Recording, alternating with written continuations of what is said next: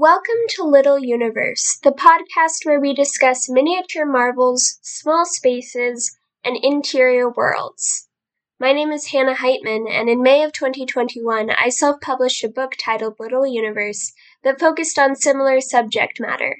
But I wanted to create this podcast to do a deep dive on topics that I didn't get much of a chance to explore in the book. This season, we are focusing on maladaptive daydreaming which I mentioned in passing in the Little Universe book when I was discussing paracosms, but it's such an important topic that I wanted to give it more space. This episode will give you a general overview of what maladaptive daydreaming is. In short, maladaptive daydreaming is a condition in which daydreaming becomes uncontrollable and impedes daily life. It sounds like a romantic affliction, like something a Victorian woman might die of in an old novel. But maladaptive daydreaming can be incredibly painful, and this is not helped by the fact that there is so little research being done on the condition. One of the few people who is researching maladaptive daydreaming is Dr. Eli Somer, who actually coined the term in 2002. I had the opportunity to interview Dr. Somer. I will now play that interview. Dr. Somer, thank you so much for joining me today. Would you like to introduce yourself? I'm a clinical psychologist uh, from the University of Haifa in Israel. Um, and I've been uh, working with uh, survivors of trauma uh, and dissociation for many years. And it is in this uh, practice that I discovered um, um, this phenomenon called maladaptive daydreaming. What sparked your interest in maladaptive daydreaming? Well, uh, I just, it was a coincidence that I uh, noticed that uh, uh within one particular cohort of my patients, uh, five or six, six, of them reported simultaneously at the same, at the same period of time uh, being completely immersed in their own fantasy. I you know, it caught my attention because several reported it parallelly. So I um, uh, explored it uh, with them, their you know worlds, their uh, their fantasies, and since this was unusual in terms of the time invested and the vividness of the um, of the fantasies, I decided to describe it in a uh, in a clinical paper. Uh, and I thought at the time, because my practice is um, uh, dedicated to survivors of trauma, I thought at the time that this was perhaps a dissociative mechanism for coping with trauma. Only later I found out that trauma is not a necessary condition, although maladaptive daydreaming is, uh, is um, more prevalent among survivors of trauma many individuals who have had no trauma history simply discover this ability and uh, become uh, sort of um, uh, habituated to practicing this mental activity because of its uh, the, the, the pleasure involved in it. How is maladaptive daydreaming diagnosed?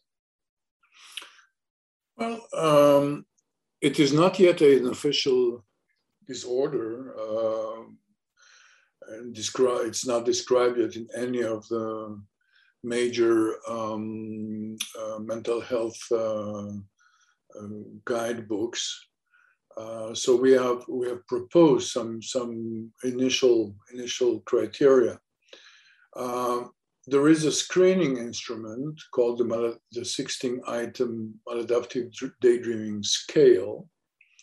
Uh, and we have shown that uh, when people scoring above a certain cutoff score, and for example, the average score of 40, uh, are more likely to have maladaptive daydreaming. But this is um, diagnosis is never based on self-report or a questionnaire. So what we've also proposed a set of diagnostic criteria and uh, to, to make the diagnosis, one needs to conduct a structured clinical interview, follow, to follow the guidelines of this interview to determine if the necessary, the suggested necessary diagnostic criteria are present or not.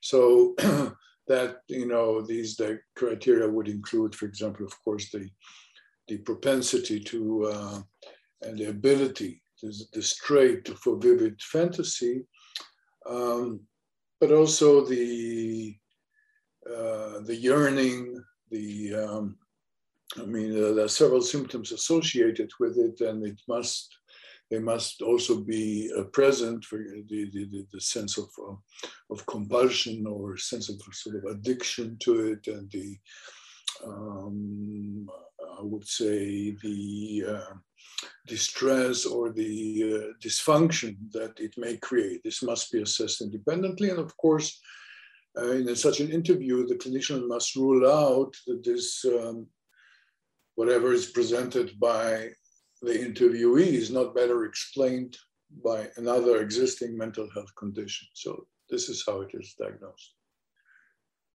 What is the process for getting maladaptive daydreaming recognized as a disorder?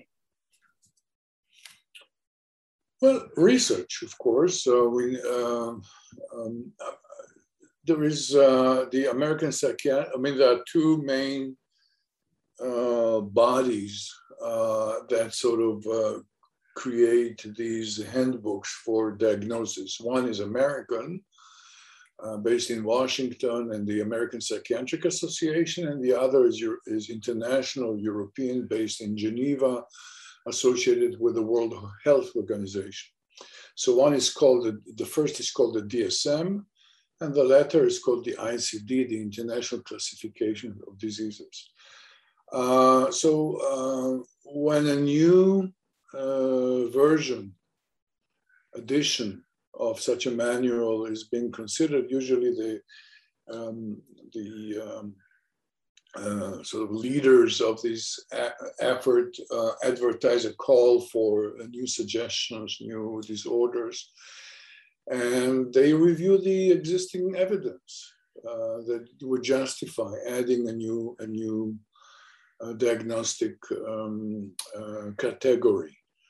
Uh, in the case of maladaptive daydreaming, there is now um, a serious body of accumulating evidence that uh, it is a reliably diagnosed condition that is distinct from other disorders and that it is pathological and not normal um, daydreaming or mind wandering. But uh, we don't know enough yet about the mechanisms involved in this, the brain mechanisms. And also one um, drawback of the literature in this field is that uh, most of the stu published studies are uh, associated with me or my, uh, so, so we need more independent uh, research groups to corroborate and validate our findings. It's not just not convincing if all the findings come from one research group.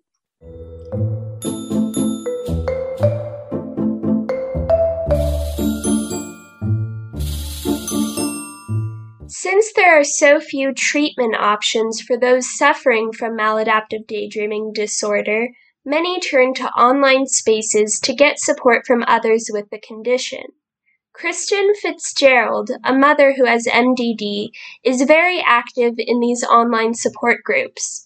She's even a moderator for the Maladaptive Daydreaming subreddit. Kristen was kind enough to sit down with me and talk about her experience with MDD. Can you tell me a little bit about your background? Like in general? yeah, just however you want to, whatever you're comfortable with sharing. Um, background. I don't know. I um I grew up in New England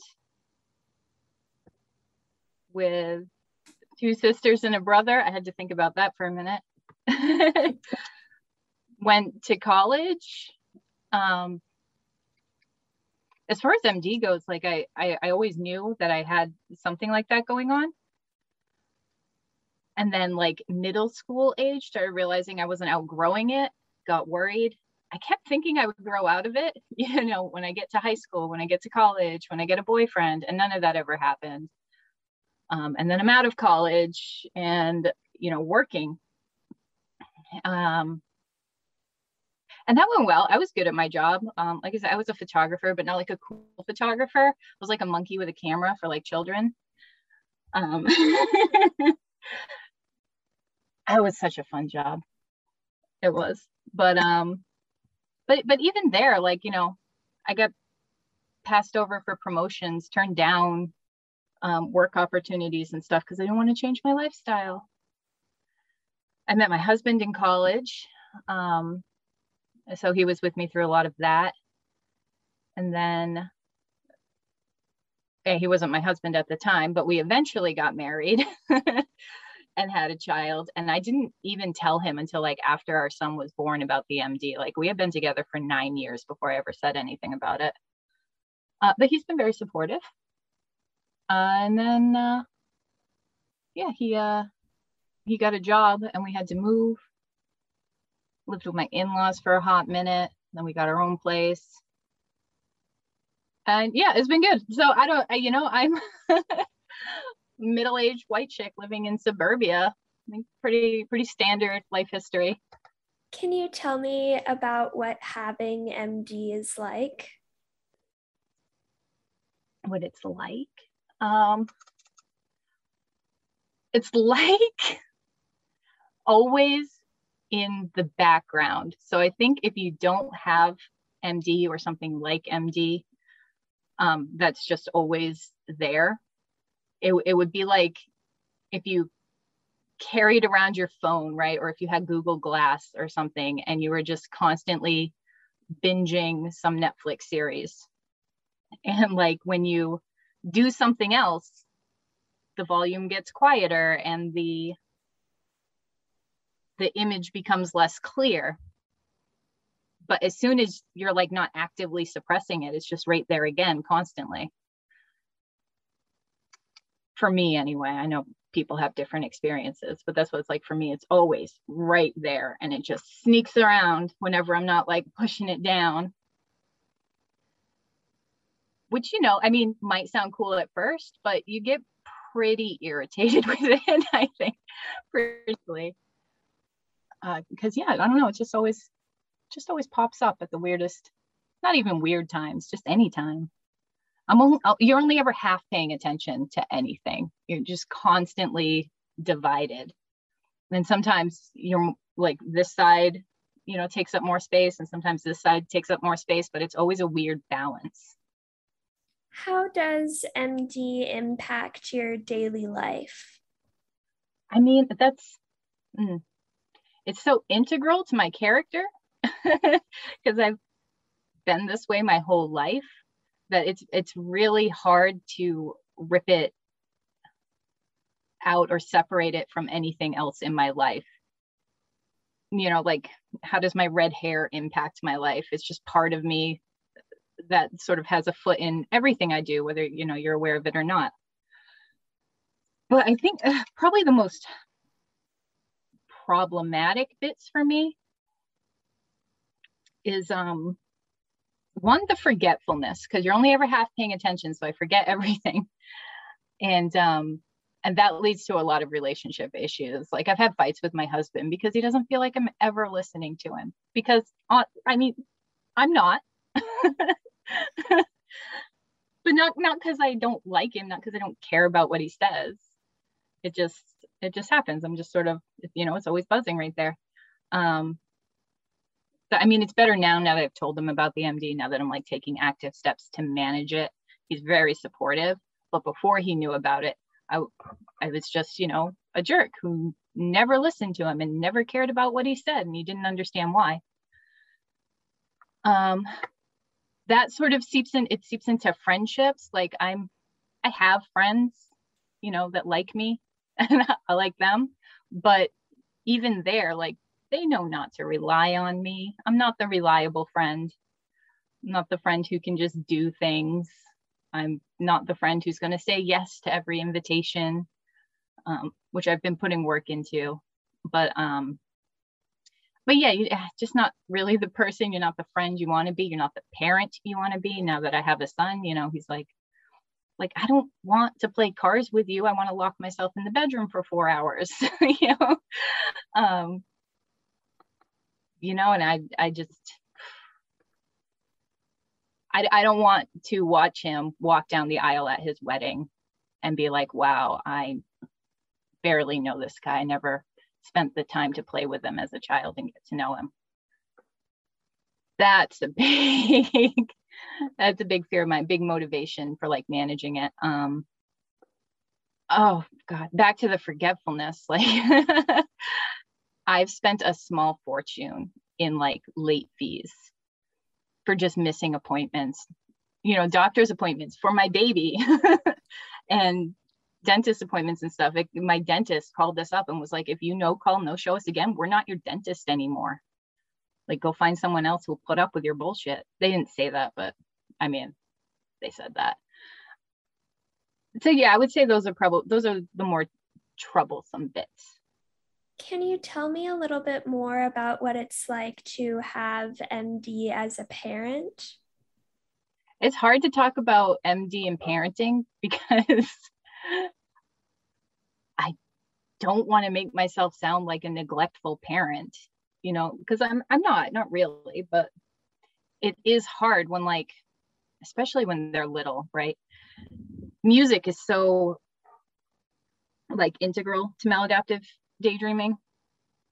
I don't need it to do it, but you know, it, it just it, it kind of makes it more vivid, more immersive. When we're like driving down the road and the, your five year old is just like throwing questions at you and you're just like shut up. Oh my god i'm trying to listen to the radio.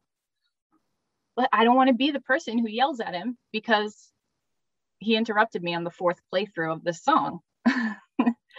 Like it, it's just constant it's a, it's a lot of constant anger and irritation because kids require so much and they interrupt you so much you know it's I, I, need a juice. I need a snack. I spilled my juice. Uh, look at this Lego thing. What's that? The dog made a funny noise constantly. And they, and because, you know, I might not be doing anything important. Maybe I'm just doing the dishes or something, but I'm not just doing the dishes. I'm not ever just doing one thing. There's always this right there. And then he interrupts it.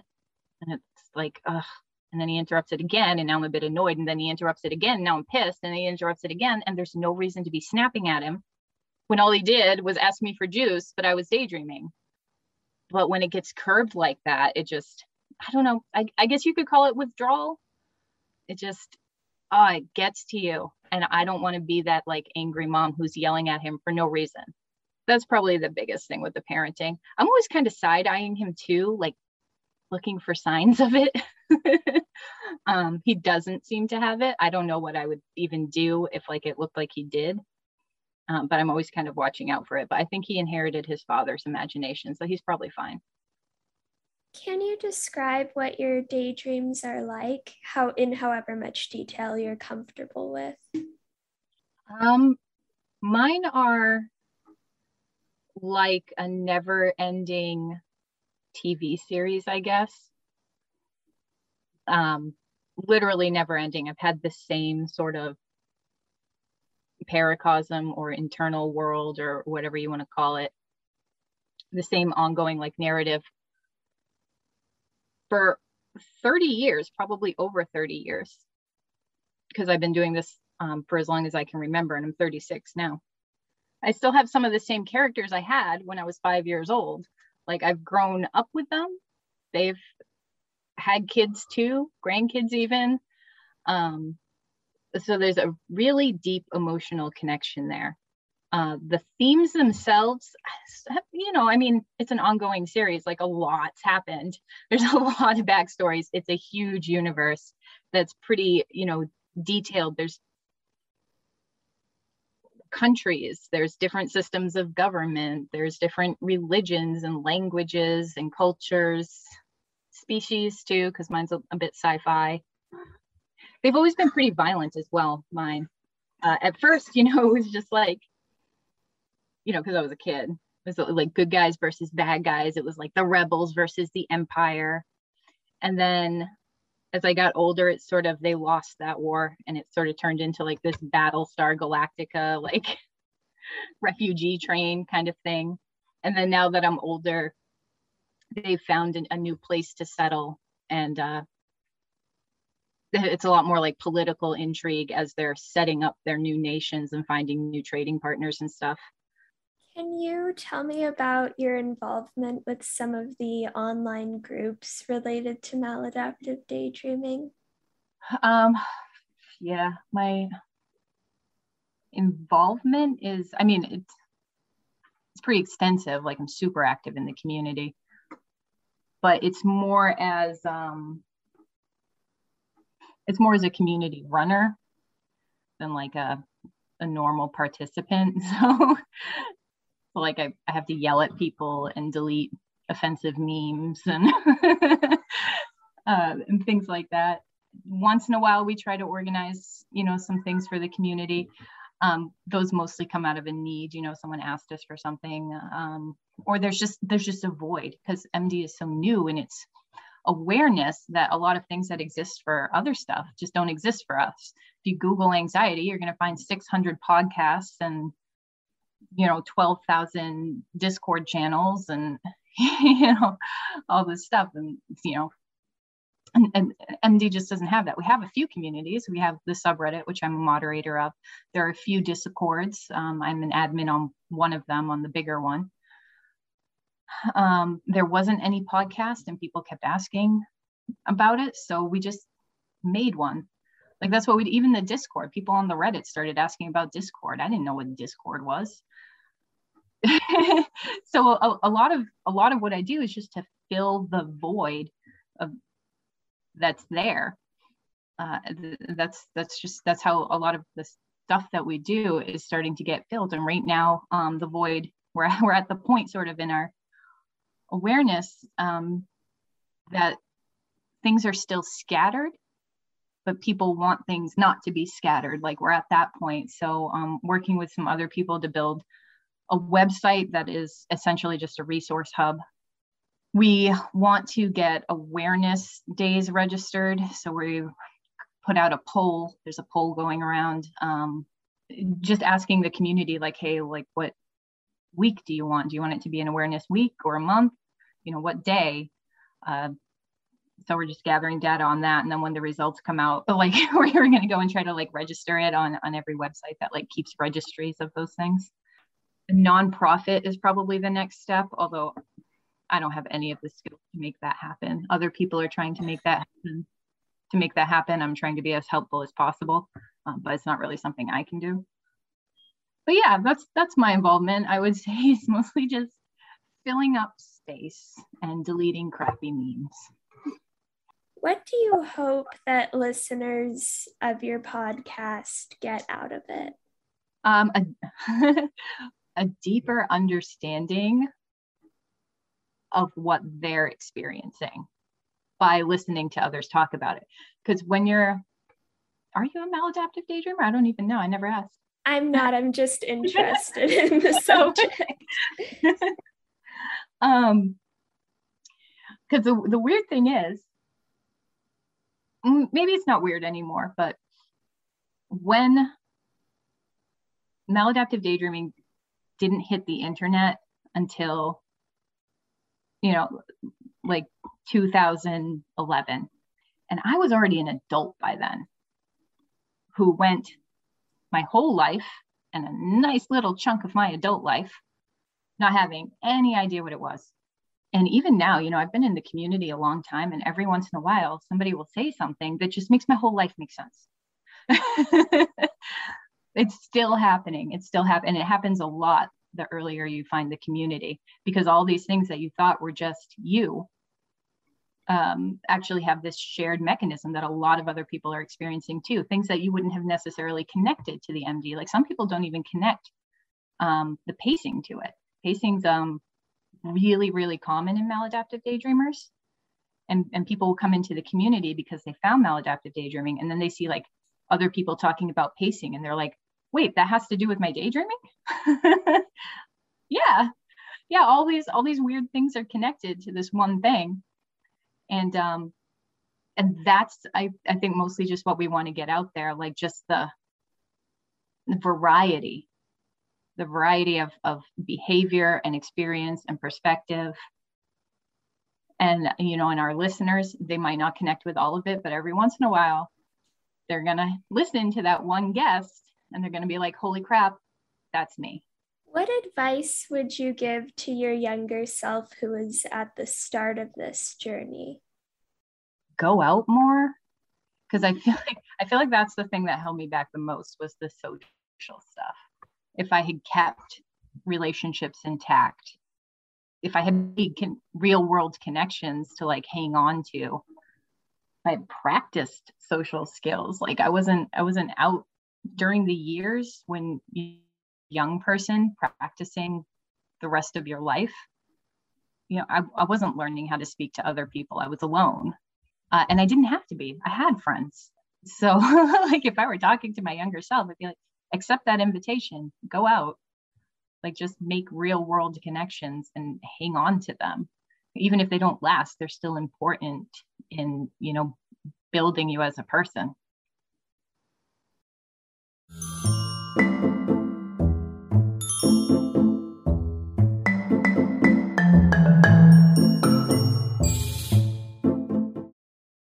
Thank you so much for listening, and thank you to Dr. Somer and Kristen Fitzgerald for joining me in this episode. If you'd like to find out more about maladaptive daydreaming, please check out Kristen's podcast, Parallel Lives, and check out the Maladaptive Daydreaming Center, which Kristen also helps run. And please join me for the next episode where I will continue to share the testimonials of those who have MDD.